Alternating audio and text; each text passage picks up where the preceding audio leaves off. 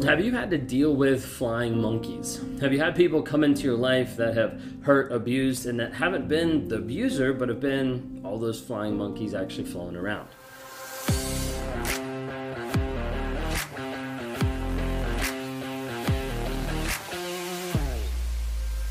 Well, if you guys are new here, my name is Ben Taylor. I'm a self aware narcissist on this channel to provide awareness, growth, healing, and change. I'm the founder of Raw Motivations, the creator of the NARC app, and your guide in the 45 day clarity challenge. Sign up period is actually open up right now for the month of February. You can sign up at claritychallenge.net. If you like what you see here, talking about narcissism, narcissistic abuse, my journey in narcissism, and you'd like to know more, you can go to rawmotivations.com, click on those one on ones. If you're following on any of the platforms, we're under Raw Motivations. Follow us everywhere, hit subscribe. You never know when we're going to drop a new video or when we're going to go live on the platforms to help answer your questions.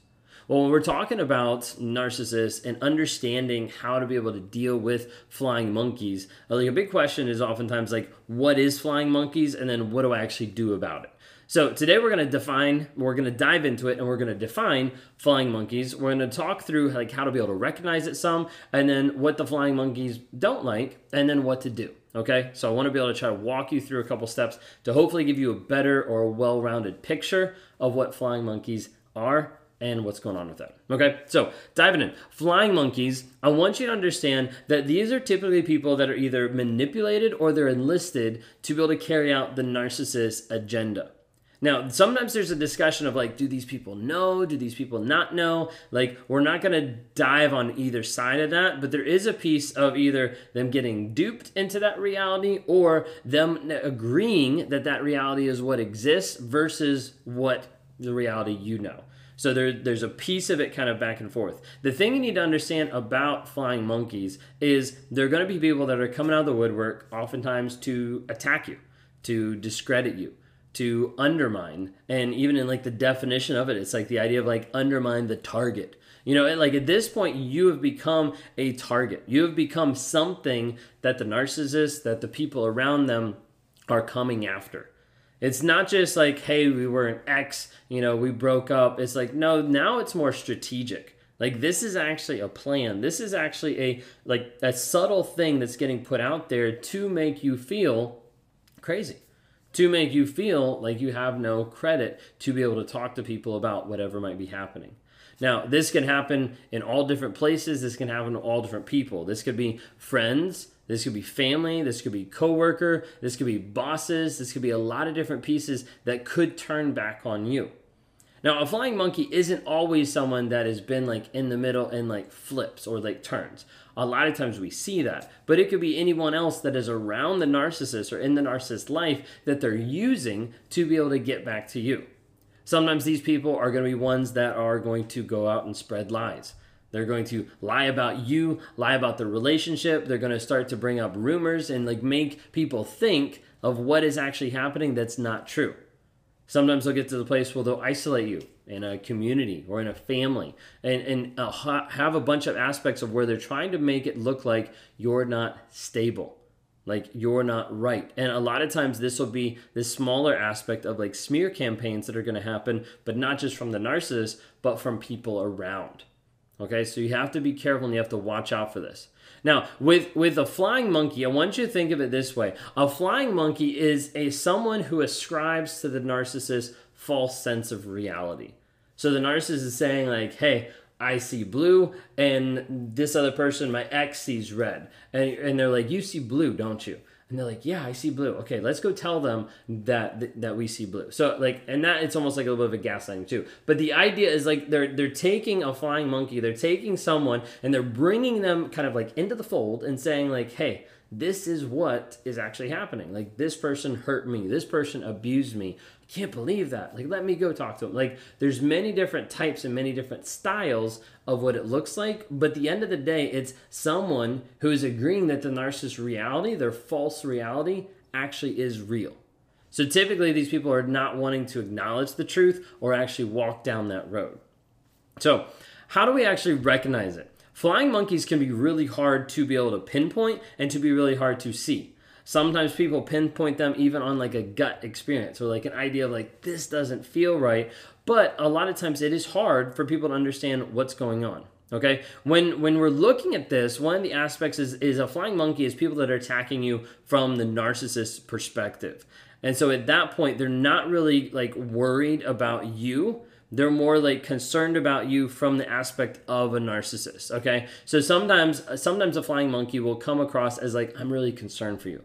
Like I'm concerned for you because you're getting a divorce from, you know, the narcissist, from so and so. And like that just doesn't seem to be like the right thing. Like y'all need to work it together. They're really broken up. They're really struggling right now. And like they're crying every single day. Like they're so brokenhearted. They want to work it out. Like, why won't you work it out? Like all of a sudden it's pitting the narcissist as the victim and it's turning it back on you. Okay. So like there's an aspect sometimes if it's like concerned about you, like like when you be able to fix this. Okay. Now uh, now it goes to the opposite extreme of like people who are doing like gang stalking and people that are showing up at your house and people that are like doing like smear campaigns and a bunch of different things. And it's the idea of like taking these people and turning turning them against you.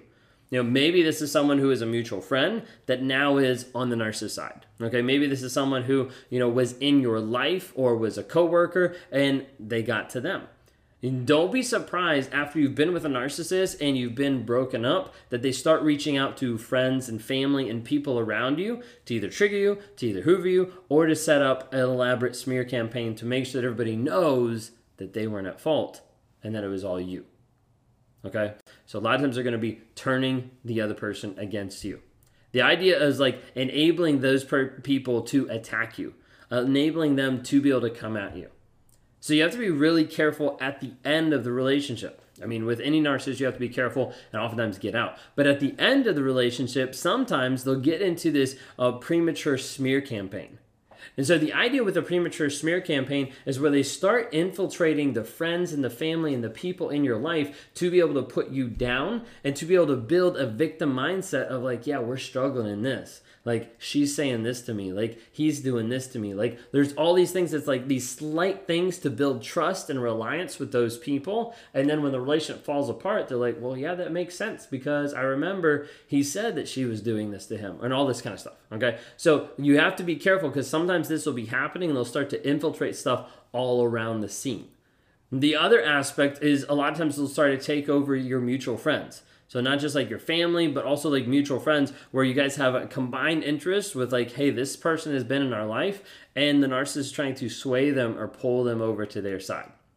All right, so jumping in really quick, what do flying monkeys not like? Okay, it's a little bit different spin, but I want to give you an aspect of when you have a narcissist and you have flying monkeys, you have people that are doing their bidding, that are carrying out abuse, that are attacking you. Like let's let's put some stuff out there to try to be able to test the waters of what's actually happening. Okay, a flying monkey isn't going to like boundaries. They're not going to like the aspect of you holding them back from what they've grown entitled to actually produce, become, or exemplify from that toxic person. So like you're like, hey, no, I don't, I don't really want you in my life. Oh yeah, yeah, I knew, I knew this was to happen because you know so and so told me. Like you're to see pieces come out of it. Um, the other, the other thing, so boundaries is one. The other thing is like the truth.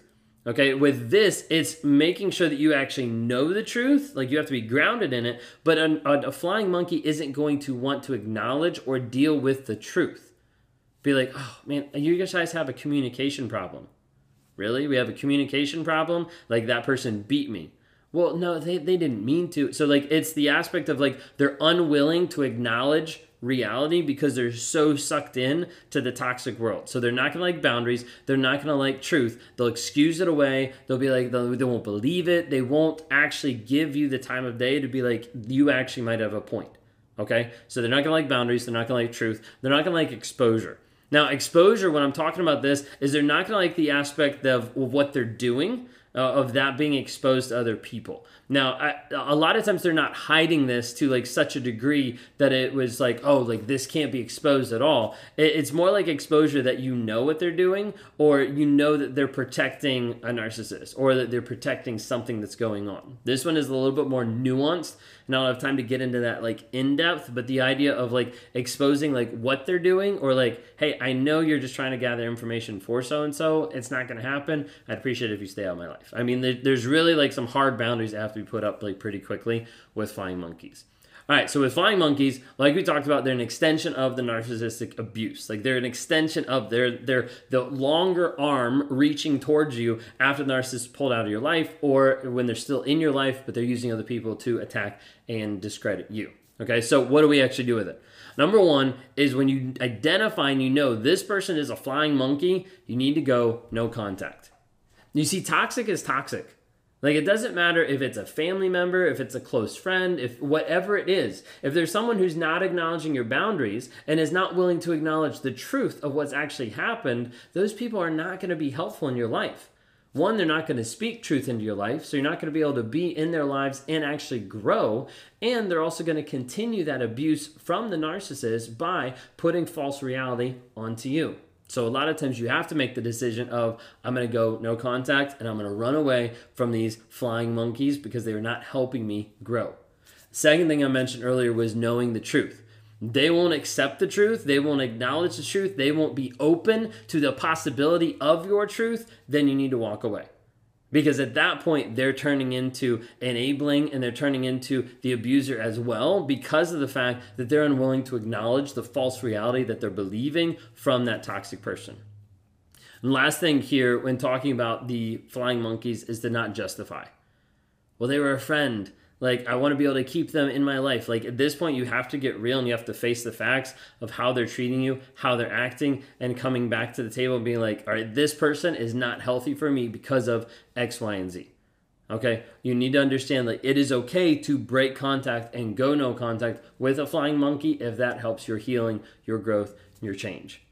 If you want to be able to get more information about this and actually go to the next level of your healing and of your growth and of your change, you can go to claritychallenge.net. The 45 day clarity challenge sign up period is now opening up for our month of February and to have people go through together in a systematic process to help you break the trauma bond, get through the rumination, get the tools needed to deal with the triggers that you face on a day to day basis, and to be able to, to figure out, to be able to flush out and pull out the story that you're believing in your head that's keeping you trapped mentally, emotionally, even physically in a toxic relationship.